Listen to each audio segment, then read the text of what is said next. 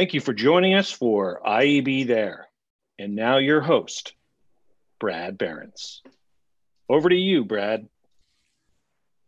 Hi, everybody. Uh, my name is Brad Berens. I am the editor in chief here at the Interactive Advertising Bureau. Welcome to IAB There, our daily live stream in which we attempt to connect and inform the digital media industry. Uh, on today's show, audio and brand messaging in a time of crisis. We are continuing an audio theme that started yesterday when we uh, had uh, Pandora's Priscilla Valls on talking with Zoe Soon. Uh, today, uh, in times of planetary crisis like we are experiencing right now, people's behavior changes uh, and their attention changes and people's ability uh, to uh, brand and brands and advertisers' ability to get people's attention uh, also changes. So we're lucky today to have Gina Garrubbo. She is the National Public Media CEO and President, and Tom Webster, Senior Vice President of Edison Research, talking with us about the, the world of audio, uh, how consumer audience behavior is changing, and what uh, advertisers can do about it. Um, we're going to ask uh, the team to bring them onto the stream right now. While we are doing so, let me talk with you about how to ask questions. If you have questions, please post them on Twitter. Uh, you please use the hashtag uh, IAB there, all caps, one word. Uh, our team is monitoring the Twitter feed and uh, will uh, post questions to us in midstream. Gina Garrubbo, Tom Webster, welcome to IAB there. Thanks, Brad. Thanks, Brad. So thank Great you so much uh, for for joining us. So so let's start, Gina. Just talk. With, you're the the the, the National Public Media CEO and President. If you can explain what you do, what is your job to folks yeah. so they understand. I head up National Public Media. We're the sponsorship subsidiary for NPR, and we also have um, representation for NPR and PBS member stations. And it's worth digging in given that this is the Interactive Advertising Bureau, that the way that advertisers work with National Public Radio and PBS is a little different than they would work with other publications. So I think it's relatively straightforward, but can you please walk us through that too? Sure. We produce sponsor messages to fit in the style and tone of NPR's fact based content. And NPR has 123 million listeners a month across radio, podcasting, smart speakers, apps online. And they appreciate the fact that the sponsor messages share and don't sell. And we see a much greater response rate because of this, including the custom audio we now produce for brands. So, for brands that aren't con- currently considering NPR, if you can have them take away, we'll ask this again at the end, but if you can have them take away one idea, what would that idea be? I think um, the trust and the high quality, brand safe environment that NPR has always offered is more important than ever for brands. We have our news programming and we have our entertainment programming and there's something for everybody. But also, I do want to comment that this is an upscale, educated, influential audience, and they are light consumers of commercial media. Okay, well, and Tom uh, is about to do some, uh, share some research and data with us. So, Gina, if you can frame this up, then we're going to dig into the slides. And uh, this is an opportunity for our audience to really get a sense of what's happening out there. Um, certainly, this is the biggest disruption in uh, over a century to our lives, to our economies, to uh, the very fabric of our days. So, please let take it away, to Gene, if you can explain, and then Tom, take it away and lead us through. Sure. Well, you know, audio has had an amazing evolution over the past decade. There's been an explosion of content, new distribution platforms, and technology has allowed for personalization and mobility that has created a very strong emotional connection to audio. And we are seeing a change in consumer behavior as, as a result of the coronavirus. People really seeking out audio content to explain people are listening to an average of four hours of audio a day, with the most being AM, FM radio. So I wanted Tom to come share with the audience what the state of audio looks like right now, and then we'll dive into some of the changes we're seeing because of COVID 19. Okay, let's go. Super. Uh, thanks, Gina. So, uh, one is to uh, was is one of the chief presenters of the Infinite Dial, which is the study that we conduct every year in partnership with Triton Digital. And the Infinite Dial really has tracked audio in all its forms since 1998, uh, and I've been involved with it since 2004. So we have this long history of tracking the way that audio has changed and the way that audio is continuing to change. And really, two of the biggest changes, if you go to the next slide, two of the biggest changes that we have seen over the history that we've been tracking audio are first of all the rise of podcasts and the rise of podcast listening, as you can see here uh, well over a, third of Americans 12 plus say that they've listened to a podcast in the last month. And what it, that has done is that sort of tuned people a little bit more to spoken word audio and spoken word media in general than perhaps they were in the past. If you go to the next slide, the other thing that has really changed over the past five years is the dramatic increase in the adoption of smart speakers, things like the Amazon Alexa series of products, Google Home, et cetera. Uh, this is a category in terms of penetration that has quadrupled since 2017 in terms of the penetration uh, in the US market. But even more significant than the 27% of Americans 12 plus who say they own one of these. If you go to the next slide, if you own one of these devices, chances are you own more than one of these devices. And now the average number of smart speakers in the household is 2.2. And the effect of that is it's putting a radio or some kind of audio entertainment device uh, into rooms of the house where perhaps they did not exist before the kitchen, the bathroom, etc. If you go to the next slide, what all of that does is it, it's, it's changed what we call share of ear. We do a, a large quarterly study at Edison called Share of Ear. It's the only single source measure of all forms of audio, online and offline.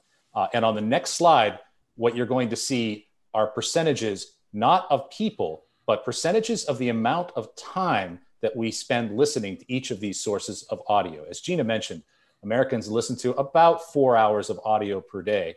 And this is how it's portioned out. You can see AM FM radio continues to have the plurality of it at 44%. Now, over the uh, six years that we have been running share of ear, that has decreased, but it's not plummeted, right? It started at about 52%. Today it's 44%. Some of the other significant shifts that we've seen since we started tracking these things in 2014 podcasting has more than doubled. Uh, at a, it, it's increased its share of ear by 122% actually since 2014.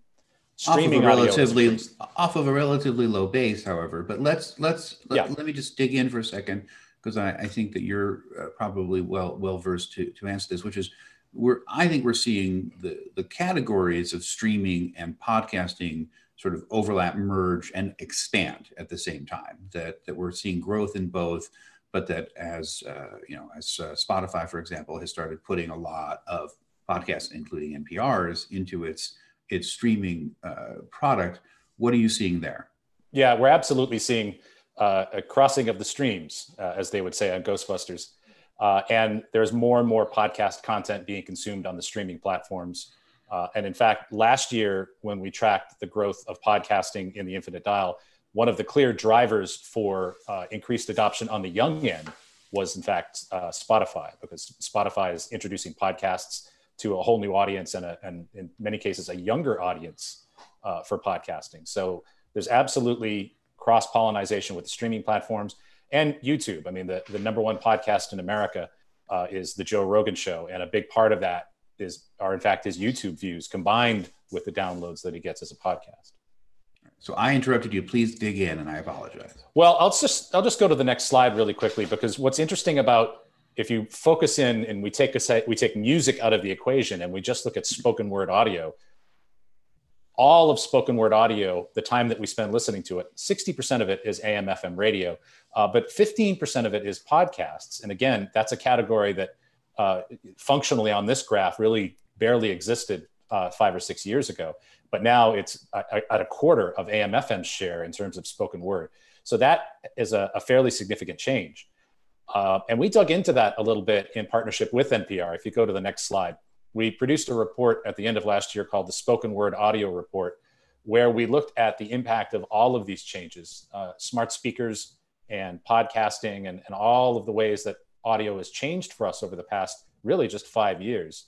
Uh, and if you go to the next slide, what we discovered was that the share of uh, the ratio basically of music to spoken word has changed pretty significantly in five years period of time. And this is not a ratio that I would have necessarily expected to change. It's sort of been 80 20 for a long time. We do listen to mostly music, but in just uh, five short years, it's now 76 to 24.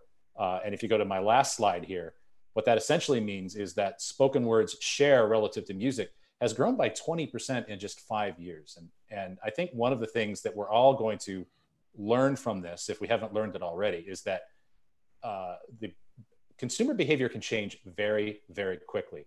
And the, the current situation with coronavirus has changed it significantly. And some of those changes are going to stick uh, as rapid as they have been. We had Rishad Tobaccowala on uh, earlier this week, and what he was uh, observing was that it takes around 90 days to change a habit, to either uh, create one or change or abolish one. And so the reset that we're seeing with all sorts of behavior when we're all going to be you know inside for a few months uh, is a really interesting opportunity to bake in new behaviors. Let me press you on one thing tom. The, that there, there's there are different qualities of attention. And so i think that we see with music this is to npr's advantage i believe that you know, with music is in the background. Uh, people are listening to it all the time but the extent of lean forward truly engaged attention we can't necessarily guarantee do you feel that spoken word, in addition to the changing ratios, also has a changing uh, kind of density of attention? I, I, think there's no question about that, Brad. That it's very much uh, spoken word audio is very much a lean forward medium compared to listening to music, which you know for some of us music listening might be active, and but for for many of us it's a uh, it's a very passive form of consumption. Uh, I think actually there is growth in spoken word, frankly, in more sort of lean back spoken audio as well. I mean, I, I, think people listen to spoken audio for a variety of reasons, not just to be informed and educated, but but also to be entertained. So I, I do think there's room for leaning forward and backwards in front of my green screen here. Uh, but but you're right that it's absolutely uh, I think commands attention in a way that uh, music doesn't necessarily. And outside of radio, I also will point out that we've seen some significant and interesting growth in audiobooks as well and uh, Amazon is doing a lot of interesting new forms of uh, original to audio content. But we have some more slides. Gene, I think you're taking the reins now, so let's let's go back to the visuals and uh, and have her talk talk us through the next few. Sure. As Tom mentioned, the growth in smart speakers has been significant with around 60 million people that own at least one device.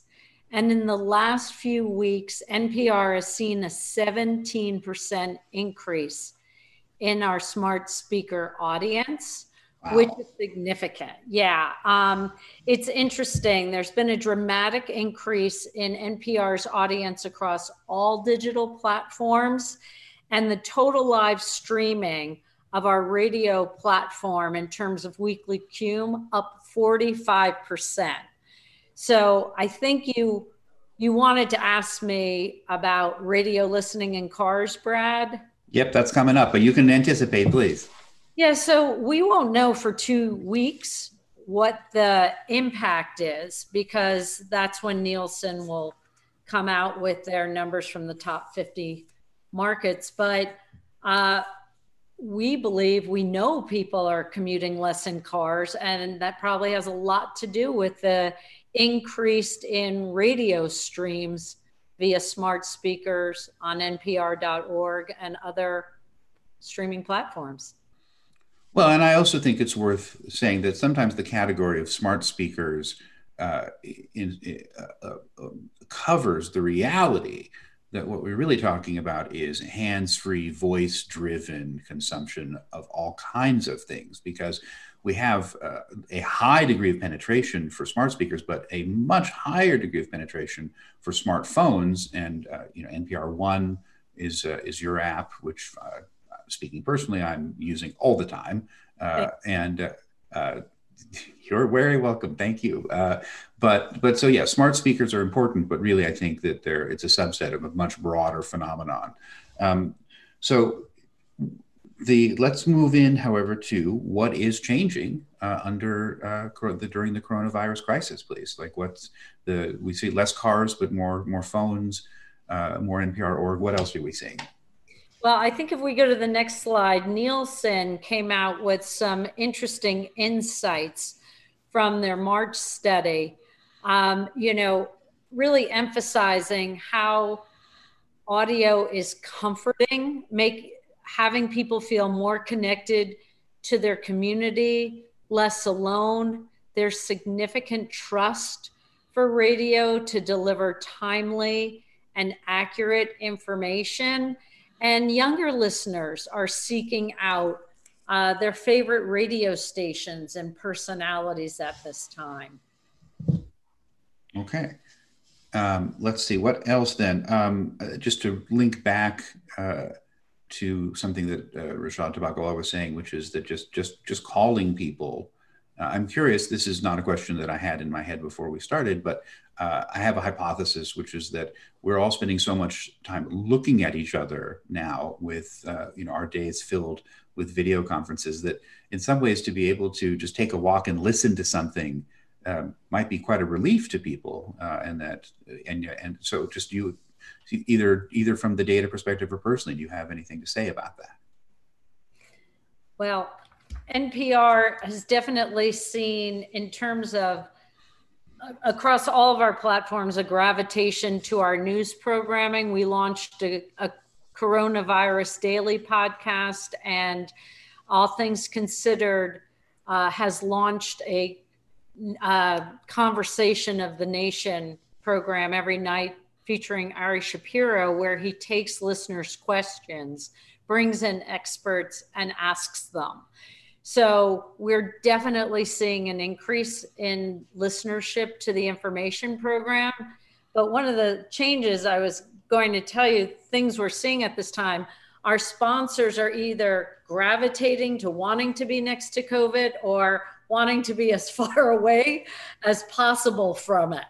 Uh, I think listeners really need a relief from the COVID news. And, you know, fortunately, we and others have many places for them to go.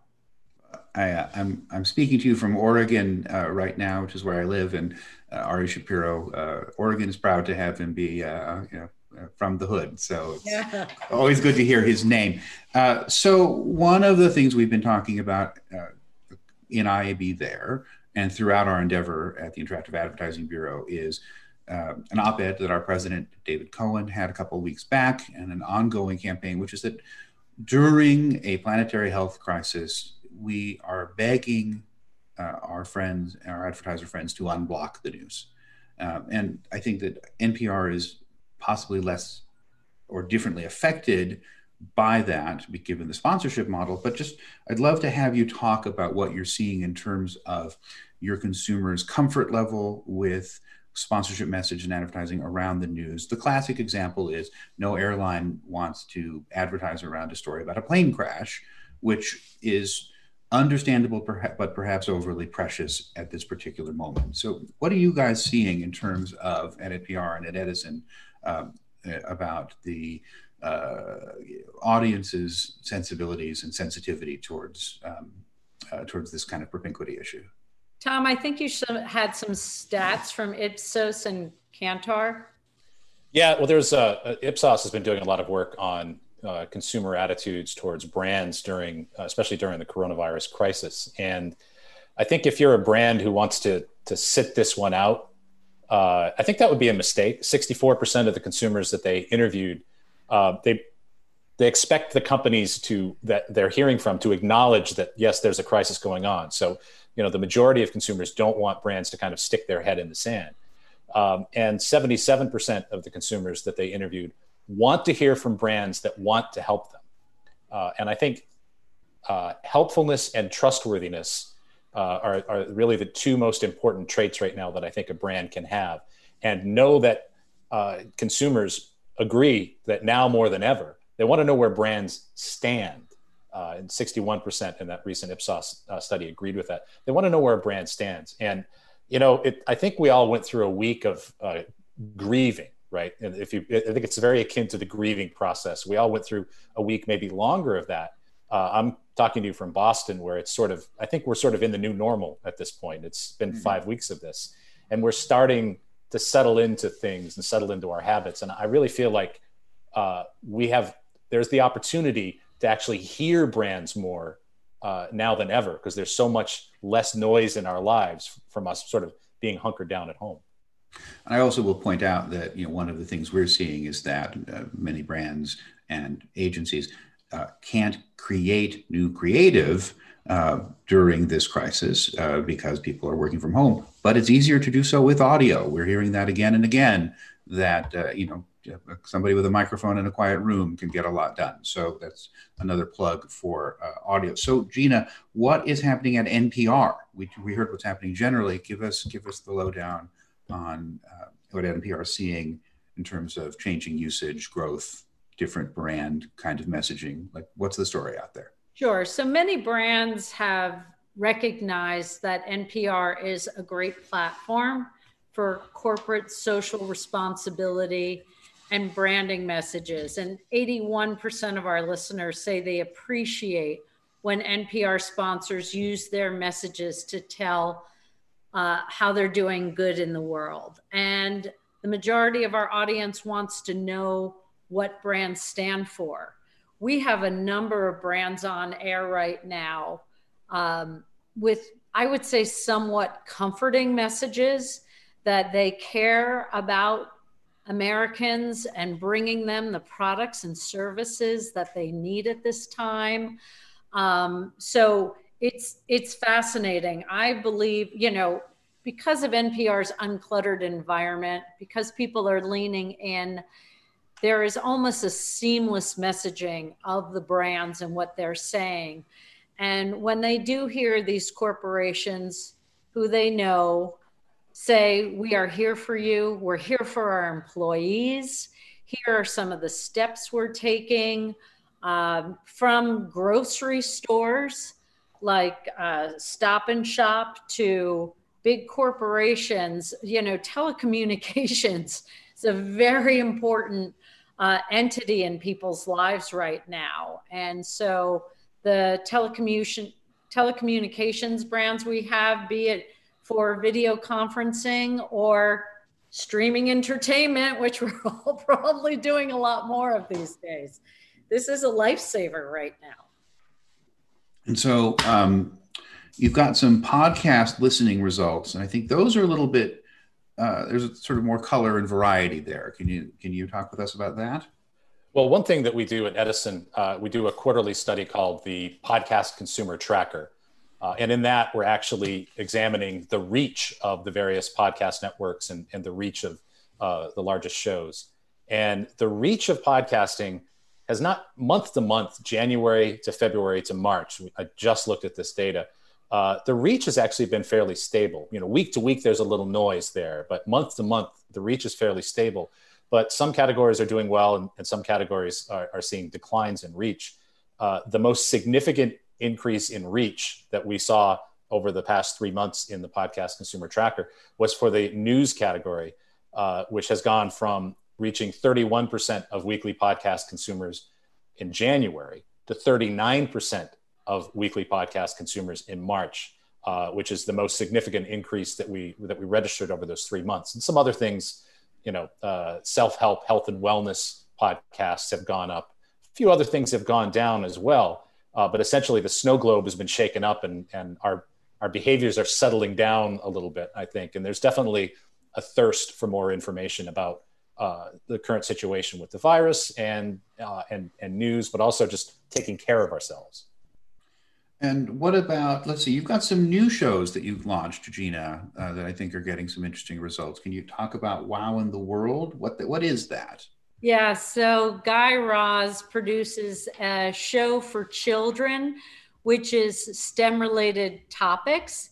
And it's really a it's a show for the entire family. And so he has this podcast doing um, also daily and uh, live shows. And it's something the whole family can uh, enjoy. And that audience has gone up by 50% overnight. And I've had a few anecdotal conversations where um, clients and agency folks will say, Hey, that wow in the world, thank God. it's the only thing I can stand that my kids listen to, and we can all enjoy it together. So that's been wonderful. Uh, and another just another thing to to lean in on is what we've seen with our friends in Hollywood is that uh, production has largely ground to a halt with movies and scripted television. We're seeing uh, you know uh, talk shows with the uh, hosts doing things from their living rooms. Um, that doesn't affect audio in nearly the same way, uh, and so production continues and I think largely the caliber of production is continuing across the audio landscape, not always with NPR, of course, but not just with NPR. So another another thing for marketers to bear in mind, uh, and their agencies, as they're looking for for things around with people with whom to partner and around which to advertise. Um, let me uh, let me see. Let's go. Let me ask you again. Um, for you were talking, Gina. I think it's worth hammering home that you have two different uh, largely two different responses to coronavirus from your your partners. One is get me in there. Uh, you know, I want to be around the news, and we celebrate those people. Um, talk about entertainment opportunities for people who still want to support NPR, uh, who still want to support audio, but are uh, still skittish around that kind of exposure. So NPR Music is a very big part of NPR. We have the Tiny Desk concerts.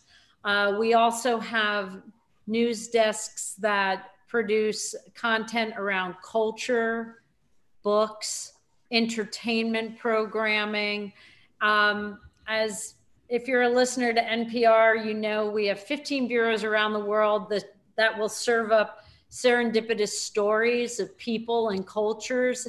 And we have hundreds of member stations that produce high quality community based content beyond the news programming that's entertainment and allows people to hear voices from others around the country. Um, that's a wonderful answer. So the the traditional last question, because we're running out of time, as we always are. There's never enough time. Uh, is what are you two doing as individuals to stay sane, to stay connected, and to stay optimistic? Um, what I always say, and I'll say it again because I think it always bears repeating, is that this this crisis is hitting the people who live alone the hardest. And so, if you have friends who live alone, be they young or old, call them. Um, you know, and and just make make real time contact. Um, I try to do that, particularly if I'm walking uh, if it, around my neighborhood. Um, what are you two doing? Like, what what what's uh, what's giving you uh, giving keeping uplifting you and giving you hope uh, as we start to wind down? Well, I uh, I miss I miss sports, Brad. So I like to walk into our. I live in a, a, a large uh, high-rise apartment building in Boston. I like to walk into our hall and bet which of the three elevators will show up first, and and this is Sports Center for me. Um, okay. But otherwise, uh, really just using a lot more video than I used to. I've actually always worked from home, but now I'm using a lot more video than I used to, and just you know saying hi to people and, and seeing their faces you might want to consider esports uh, as a uh, as an alternative for. I might that, start playing that, esports, Brad. So, and Gina, what about you? You're uh, is the thunderstorm relaxing in uh, where you live now? Is no, it's a little scary, but that's okay. I am teaching my daughter Sophia how to cook, and she's doing an incredible job. We're having a lot of fun with that at the end of every day, and I too, like Tom, am staying connected via video with our family and friends and coworkers and it really does make a difference. So i think the video communication will be a trend forever. I think it's really changed everybody's attitudes towards it. So we've all gotten really good at our it. our sponsors zoom GoToMeeting great tools. Um, well that's a wonderful note. So uh, Gina Garrubbo, Tom Webster, thank you for joining us on IAB There. We'll hope to have you come back real soon and stay safe when you're uh, when you're uh, when you're at home uh, working the way we all are. Um, so we're going to release uh, Gina and Tom with our thanks. Uh, let me do the credits.